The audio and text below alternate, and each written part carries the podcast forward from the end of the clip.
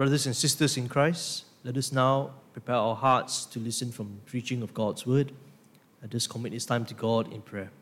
Let's pray. Sovereign Father, we want to commit this time to you that even as we read from your word, as we hear it being preached and expounded, we ask, O oh God, that uh, you would cause us to see the treasure of your word, to see the life that comes from it as your Holy Spirit inspires your word being preached into our lives. We ask, O oh God, that even in the way of Christ, you not only remind us, but you enable us, O oh God, to be joyfully obedient, that we dare not shirk our path, we dare not go off track based on our own preferences. Help us to learn to yield to you, especially in this time of Lent. So speak, O God, for your word is ready for us. Speak, O God, for your children are ready to listen. In Jesus' name we pray. Amen. Now, this morning I will be preaching from the Gospel according to Mark, uh, specifically the Gospel according to Mark chapter 8, verses 31 to the end, which is verse 38. So if you have your Bibles with you, kindly turn with me together to Mark chapter 8, reading from verse 31. Um, and as usual, I will be reading from the English Standard Version, the ESV. Verse 31. And he began to teach them that the Son of Man must suffer many things and be rejected by the elders and the chief priests and the scribes and be killed, and after three days rise again. And he said this plainly. And Peter took him aside and began to rebuke him. But turning and seeing his disciples, he rebuked Peter and said, Get behind me, Satan. For you are not setting your mind on the things of God, but on the things of man. And calling the crowd to him with his disciples, he said to them, If anyone would come after me, let him deny himself Take up his cross and follow me. For whoever would save his life will lose it. But whoever loses his life for my sake and the gospel's will save it. For what does it profit a man to gain the whole world and forfeit his soul? For what can a man give in return for his soul? For whoever is ashamed of me and of my words in this adulterous and sinful generation, of him will Son of Man also be ashamed when he comes in the glory of his Father with the holy angels. And this is the word of the Lord. Thanks be to God. Now, in this season of Lent, as we continue on this sermon series taking place within this season, we want to reflect particularly on this passage when Jesus teaches his disciples about the mission of the Christ. We know that before Mark chapter 8, 31, specifically the passage before it in verse 27 to 30, as Jesus was gaining so much popularity, as people who witnessed his ministry began to ask, Who is this man? It was revealed finally to Peter that Jesus is not just a rabbi a teacher whom he had been following, not just a prophet, even though it was so scarce in those days, but Jesus is the Christ, the Messiah, the long awaited anointed one of the Lord for the nation of Israel and for the world. And it is at this point in time, having finally revealed his identity, well, in this sense, he affirmed Peter's answer Jesus immediately proceeds to unpack what that would entail for his life, for his mission, for the ministry leading up to the cross, and of course, culminating in that glorious resurrection three days later. We know that in the Gospel of Mark, before this passage, people had been asking about Jesus' identity. The demons, when they were exorcised, would scream at the top of their lungs, You are the Son of God and Jesus would shut them up. And when Jesus healed people, he would caution them strictly and say, Don't tell anyone about this. Instead, go, for example, in chapter 1, go to the temple, show that you've been healed by me. Yeah, but don't publicize it. Why? Well, we will see that this makes a lot of sense in light of the mission of the Christ. We will come to it and I will explain it a little bit more as we unpack further. Well, in verse 31, therefore, at this point in time, Jesus began to teach his disciples, those he had called, that to teach them that this Son of Man, a term he had been using for himself, which was uh, actually rather generic and even enigmatic to this point. Whenever he talked about himself, about the Son of Man, it may not have immediately uh, been significant to his immediate hearers. But now, for the disciples at least, knowing that the Son of Man was a title that was tied into the office of the Christ, Jesus was now going to tell them the primary mission, the primary direction for this Christ. And if we know this passage well enough, and if we have just read, we will see that it could not be any more different than what the disciples were expecting, having just come to this great revelation of the identity of Jesus the Son of Man, their dear rabbi. Well, he tells them very quickly in verse 31, he says that the Son of Man must suffer many things and be rejected by the elders and the chief priests and the scribes and be killed. And after three days, rise again.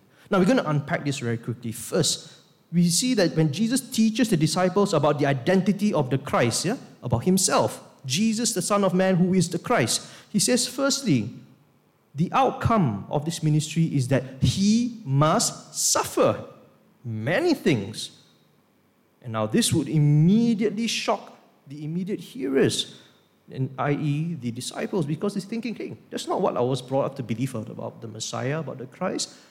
They would have been brought up to understand that when the Christ came, finally, the kingdom of God through Israel would be restored, that Davidic kingdom from King David, the lineage of King David whereby these people were now living under the power of the Roman Empire. Finally, with the advent of the Messiah, long awaited for centuries, this Messiah will be an all conquering, triumphant Messiah. So, why is it that you would start Jesus? In their minds, they would probably be thinking this. Why would you start by telling us, having revealed that, uh, that you are indeed that Christ, through Peter, affirming Peter's confession? That what you start with immediately is that it is characterized by suffering. Worse still, we see that it's unpacked further. How is he suffering? How does he suffer in many things? Well, we see at least one specific aspect is that he will be rejected. Rejected by whom? By the elders, the chief priests, the scribes. Now, again, for us, perhaps if you've grown up in church, if you've been reading about the Pharisees, you know they're like the typical antagonists. Lah in, in all the Gospels. They're always the number one bad guy. And so you have no qualms whatsoever attributing such malicious plans uh, to, to rid, get rid of Jesus to these group of people. In fact, we read earlier in, in Mark that uh, these people, these Pharisees, these leaders of the Sanhedrin Council from Jerusalem, had sent uh, spies or even other teachers to have a listen at this Jesus, see what he's doing. And the conclusion finally is that they said, We need to be rid of him. So, from the literary context, you may say, yeah, okay, this is to be expected. They are the antagonists, they are the ones that go against God. There's a sense of irony that those who are God's spiritual shepherds for the nation of Israel are, however, those who lead them astray. That is the irony. And yet, if you consider for a moment, put yourself in the shoes of a common Jew in Jesus' day, that would be a very different sentiment for them because these elders, chief priests, scribes were much loved, respected. They were seen as those who would guard the sanctity of the Jewish faith whilst anticipating the coming Messiah. But here, Jesus, who has affirmed his identity as the long awaited Christ, he says that the trajectory, the experience of the Messiah, the Christ, is not only characterized by suffering, it will culminate in a specific rejection of the under shepherds of Israel. That is a very provocative and troubling claim. When we talk about the word rejected, we're not just saying, therefore, that, oh, we, we, don't, uh, we don't accredit him, we do not commend him. He's someone who is not worth uh, listening to. No. We have come to understand whether prior to this chapter in the Gospel of Mark or even at the end of this book or even in the rest of the Gospels, but this word rejection means something more. It would be a rejection by trial, which would lead to a sentencing not only of heresy, but therefore of death. And we know how that plays out, isn't it? When Jesus is tried uh, by, by the high priest, by the Sanhedrin, he's then dragged off to Pilate. Pilate doesn't want to sentence him to death, but in the end, he's, he's pressured into doing so. So, this word rejected is very loaded because it's not just a spur of the moment, uh, not just a lack of commendation, but that of a carefully strategized initiative to get rid of Jesus. And it is done by those who were supposed to know God the most, were supposed to lead God's people back to the way of the law of love. Jesus tells his probably shocked disciples, still processing the fact that their rabbi is actually the Christ. He tells them that this is going to be his experience. Not only a suffering Messiah instead of a triumphant one, a rejected Messiah, and we're still rejected not by those who are outside, those who don't know the law, those who are not Jews, rejected by his own people, represented by the leaders of God's people. And we're still, the outcome is that of death. How can the long awaited Messiah meet that end? At this point in time, if you were Peter, you would probably be overwhelmed not only puzzled, disturbed, but overwhelmed. You, I just found out that Jesus is the Christ, but you're telling me this is the end? Even though Jesus doesn't end there, isn't it? He says, after three days, rise again. But for Peter, there was no such precedent. He probably had never seen anyone rise from the dead, let alone a performance of, of miracles at the feat of such magnitude which Jesus had been doing. So it may have just gone over his head.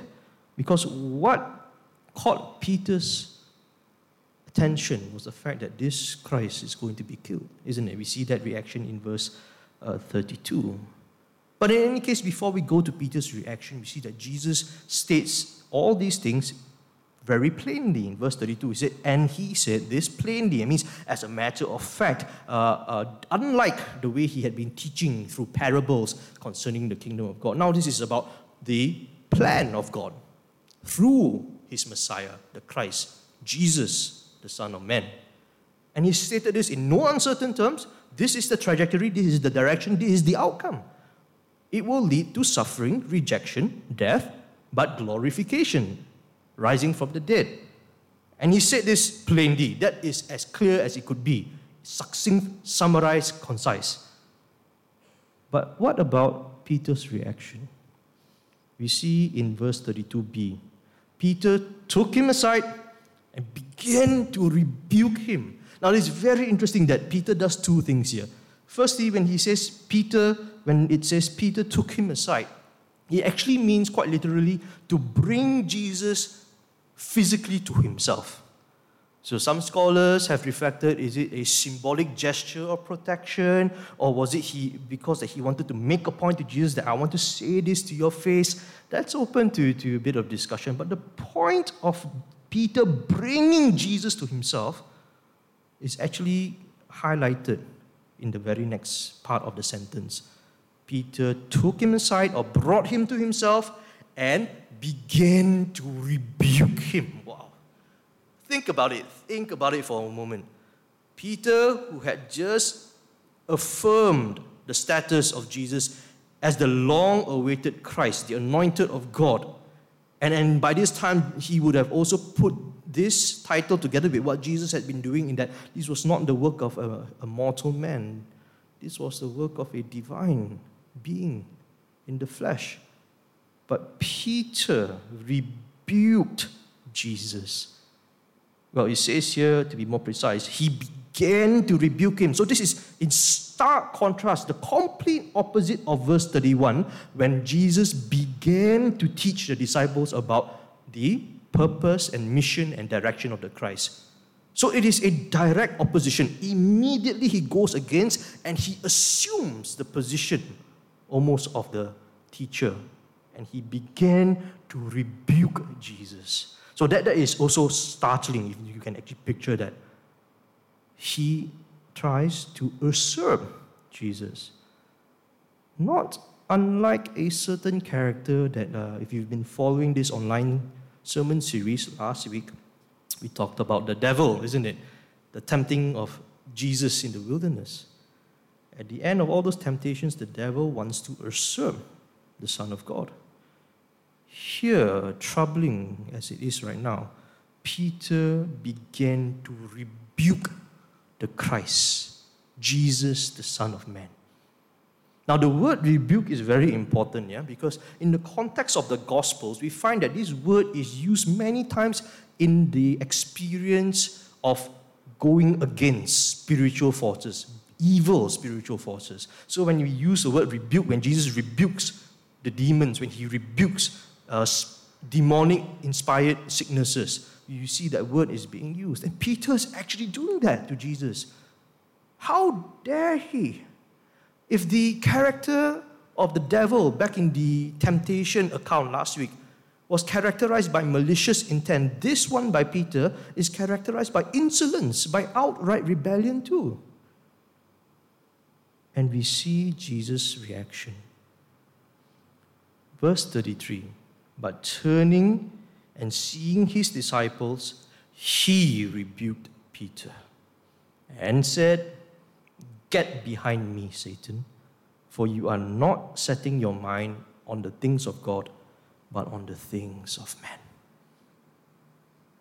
What was Jesus doing in reaction to what Peter had just done?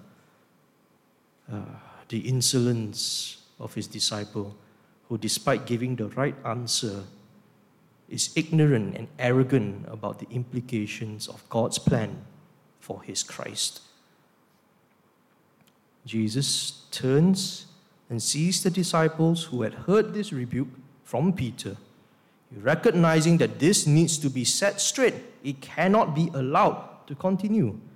If you remember the theme of the identity of Jesus so far, leading into chapter 8 of the Gospel of Mark, Jesus did not want other people to define the identity of Jesus, the Son of God, or Jesus, the Messiah. And that's why he uses the word Son of Man. But now, as Jesus does confirm, affirm his identity as the Christ, he needs to give them the right understanding that it leads to the cross. But now Peter says no. And Peter takes on a satanic alignment. And that's why Jesus looks at the disciples and he rebuked Peter. So, again, the significance of that word it's not just to correct someone, it's not just to tell them to know their place, but it is therefore speaking against a spiritual maliciousness, a demonic inspiration. Now, this is quite unparalleled, isn't it? Jesus speaks to Peter, Get behind me, Satan. He's not saying that Peter is demon possessed and therefore is speaking to Satan himself. He's obviously also not saying that Peter is the personification of Satan, which, of course, if you know the word Satan, it is uh, defined as that word adversary. Yeah? It's, not, it's not actually a a, a, name, it is actually a description, a title, the adversary, the one who wants to go against somebody else, and, and an usurper. Rather, Jesus says, Get behind me, Satan, in the same way, again, previously, yeah, we talked about last week's sermon again. When the devil tells Jesus to bow down and worship, Jesus says the same thing Get out of my sight. Do not stand in the way. And Jesus is basically saying to Peter, You are aligning yourself with that of Satan. That's why he goes on to explain. After saying, Get behind me, Satan, he says, For you are not setting your mind on the things of God, but on the things of man. And by implication, this actually means two things. Firstly, Peter was therefore in stark opposition. He was in stark contrast to the will of God. He was going against the plan of God, despite recognizing Jesus as the Christ of God. But secondly, Jesus was telling him, when you do this, you are aligning yourself with the devil. You, in representation of sinful humanity, are showing that you are in cahoots with Satan himself in going against God's plan for the Christ. This is very significant, brothers and sisters in Christ. If last week we reflected on how the devil had the audacity to provoke and impose and command Jesus, we see that in reality that sinful humanity also doesn't know their place. Peter, though his disciple, did not understand what it meant to follow his teacher, who is now the Christ of God. Peter not only commanded the devil, not only commanded Jesus like the devil tried to do last week, but Peter rebuked Jesus. Even the devil didn't do that, but Peter did that. And that's why Jesus nips it in the bud and says, Get behind me, Satan. Do not align yourself with him. Now, this actually set the tone for the much known and familiar call of Christ to deny yourself, take up your cross, and follow me. It is actually within the context of such a intense and conflicted situation. Because here, the disciples of Jesus Christ, having known that Jesus is the Christ, are now at the risk of misunderstanding and worse still perverting the expectations of what Jesus is supposed to come and do. And that's why we see in verse 34, Jesus expands this summons to teach them something very important when it comes to following him. So not only is it about Peter anymore, not only about the immediate disciples, but he calls the crowd. In verse 34, it says, And calling the crowd to him with his disciples, he said to them, If anyone would come after me, let him deny himself and take up his cross and follow me. This was actually a summons. It is almost, if I can put it this way in a very intense manner, it is like an ultimatum. Let's not forget, yeah, by this time Jesus was popular. But Jesus is not interested in the clamor and attention of the crowd. He wants disciples who do not get in the way of the cross. And those who had, he had called, and significantly Peter, who's eventually going to be called the rock, isn't it? He is getting in the way of the cross. And so Jesus issues this challenge or this ultimatum for discipleship. You want to come after me? You've heard so many things, you've seen what I've done. Well, if you truly want to be followers of Christ, he says, deny yourself, take up your cross, follow me. When we talk about denying oneself, for them and even for us today it's the same implication in that you do not indulge in your personal aspirations or expectations or impositions for what you think to be the right way, for what you think to be acceptable, even concerning what God should do. That was Peter's exact issue right now. Because for him, the Christ could not be subject to suffering, rejection, even death. Like I said, the resurrection promise of Christ didn't seem to really resonate with him at all. He was more overwhelmed by this because it went against his expectation. It went against his preference. It went against his way of life, perhaps. Not just as an individual, but for the nation. And for us as the church today, we do well to be reminded of this when, that when Jesus says, when you want to follow me, deny yourself. What that means is that you don't get to impose on Jesus, you don't get to rebuke God and tell God, this is what is entitled to me as a follower of Christ, based on your preferences. But you have to be subject only to the plan and will of God. Denying yourself means not being like the devil. Denying yourself means, like in this case especially, not being like Peter. But Jesus goes on, he says, Take up your cross. Anybody, if you want to come after me, not interested in your clamor, not interested in your applause, interested in a life that will mirror mine. And that is taking up his cross. Jesus was going to the cross. We know that from this point onwards, he will mention this and remind his disciples again that I'm going to the cross. I'm going to fulfill my objective by death on the cross. And of course, the disciples are very conflicted about it throughout this part of the gospel. But Jesus also says to the crowd, You want to follow me? Put to death your imposition, put to death your right to authority, put to death your aspirations that are not fueled by God's plans. Take up the cross. Die in that sense. Die to yourself. Stop thinking that you are in charge. Learn to sacrifice as Christ would sacrifice. And he says, Then you follow me. That is what it means to follow. To follow Jesus, not just in terms of all those principles and virtues of obedience, but in a very real way to sacrifice yourself for the sake of this world.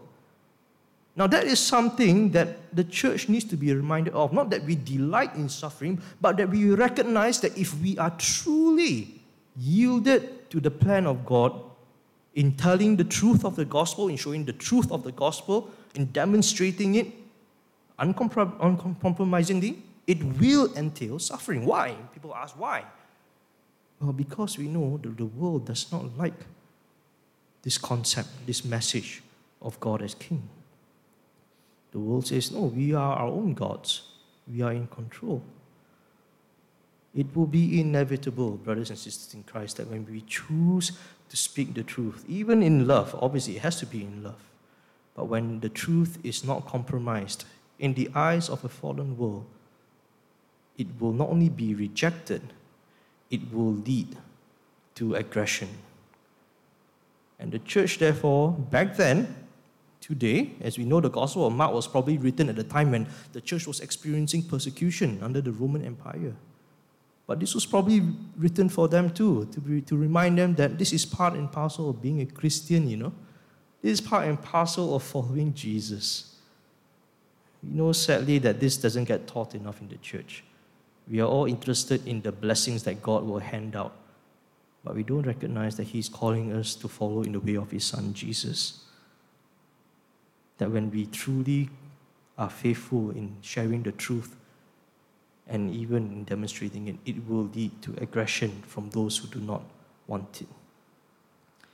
And that's why Jesus says, For whoever would save his life will lose it, but whoever loses his life for my sake and the gospel's will save it.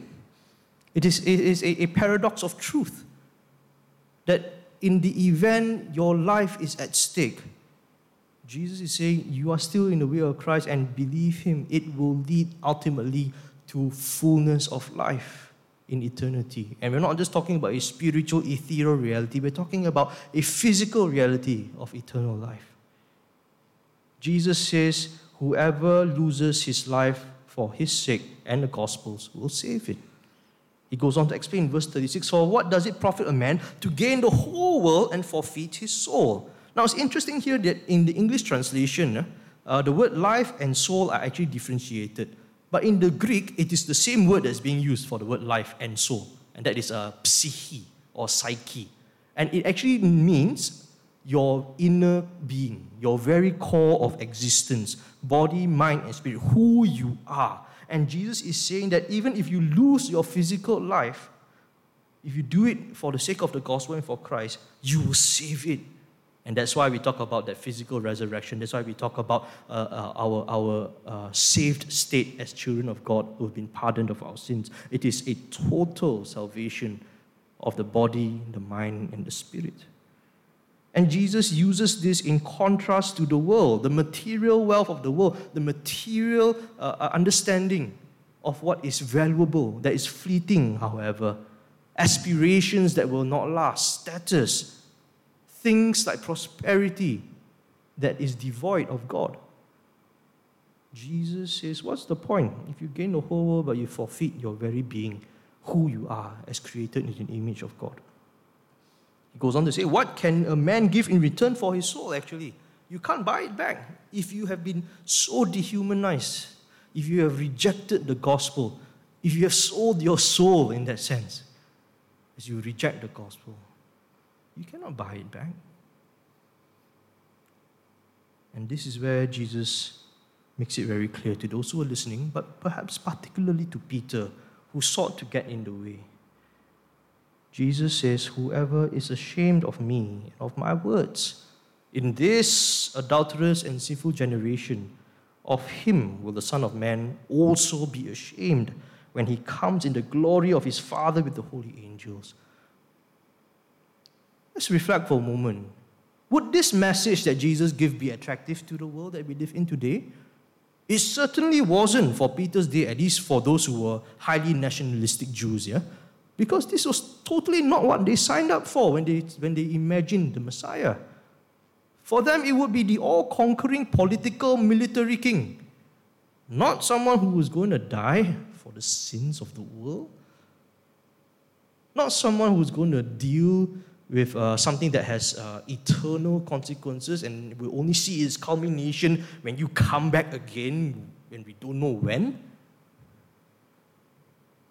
Similarly, maybe even the church today. What do we say to people when we say, Come to Christ? Do we try to pander to what we think they would like to hear? Or do we tell them, as we are also cognizant that God will call those He has chosen? And all we are to do as the church is to be faithful and loving in giving the uncompromising message of the gospel. That when Christ calls us, Christ calls us to die to our sinful selves, but to live anew and eternally in Him.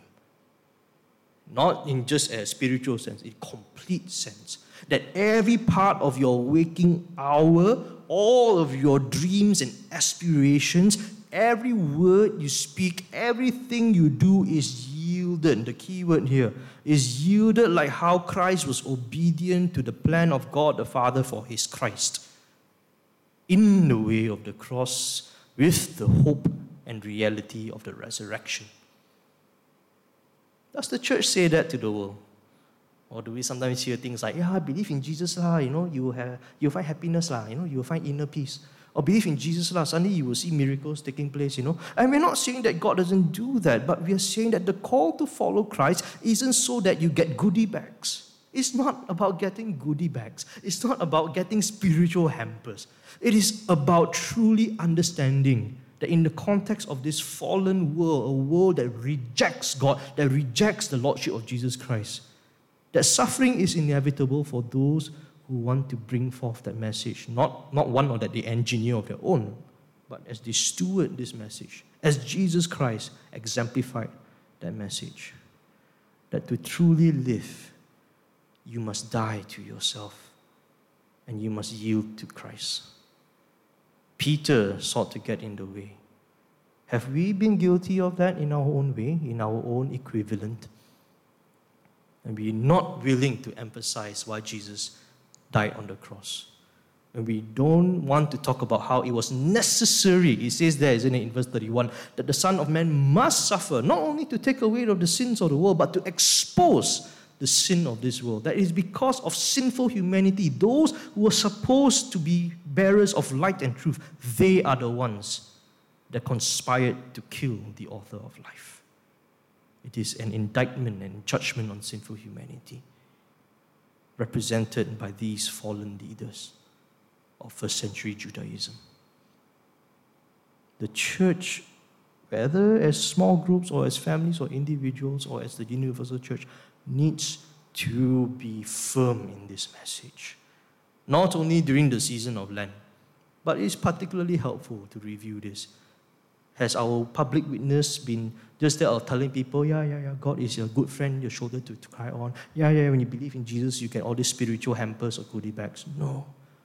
It means a radical change, a death to a life of sin, and a resurrection to a life transformed by the Holy Spirit in the way of the cross, with the hope of the resurrection with the presence of the indwelling divine, the triune God through the Holy Spirit. And Jesus warns those who are ashamed. If, the, if the church is ashamed of this message and doesn't want to follow through on this faithful message and instead seeks to water it down or worse still, totally pervert it to something that is alike to consumeristic religion, we will be judged.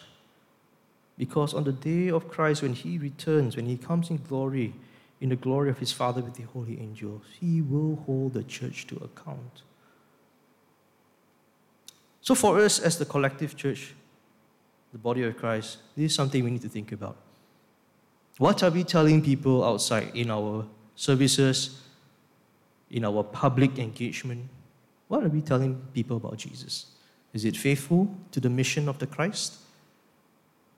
For us as individuals, likewise, telling what have you been telling yourself? Is Jesus just Santa Claus for the rest of the year? As long as you say in Jesus' name, Amen, he's got to do it.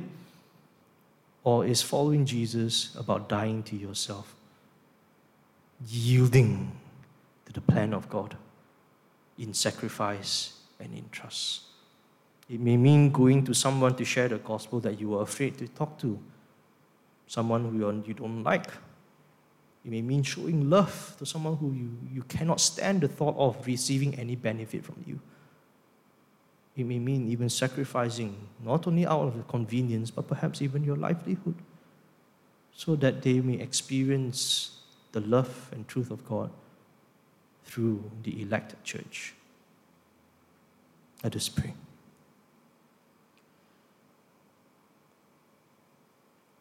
Father, whenever we read your word, and if we take it seriously, we recognize, oh God, that we can too be overwhelmed like Peter because it did not meet our expectation.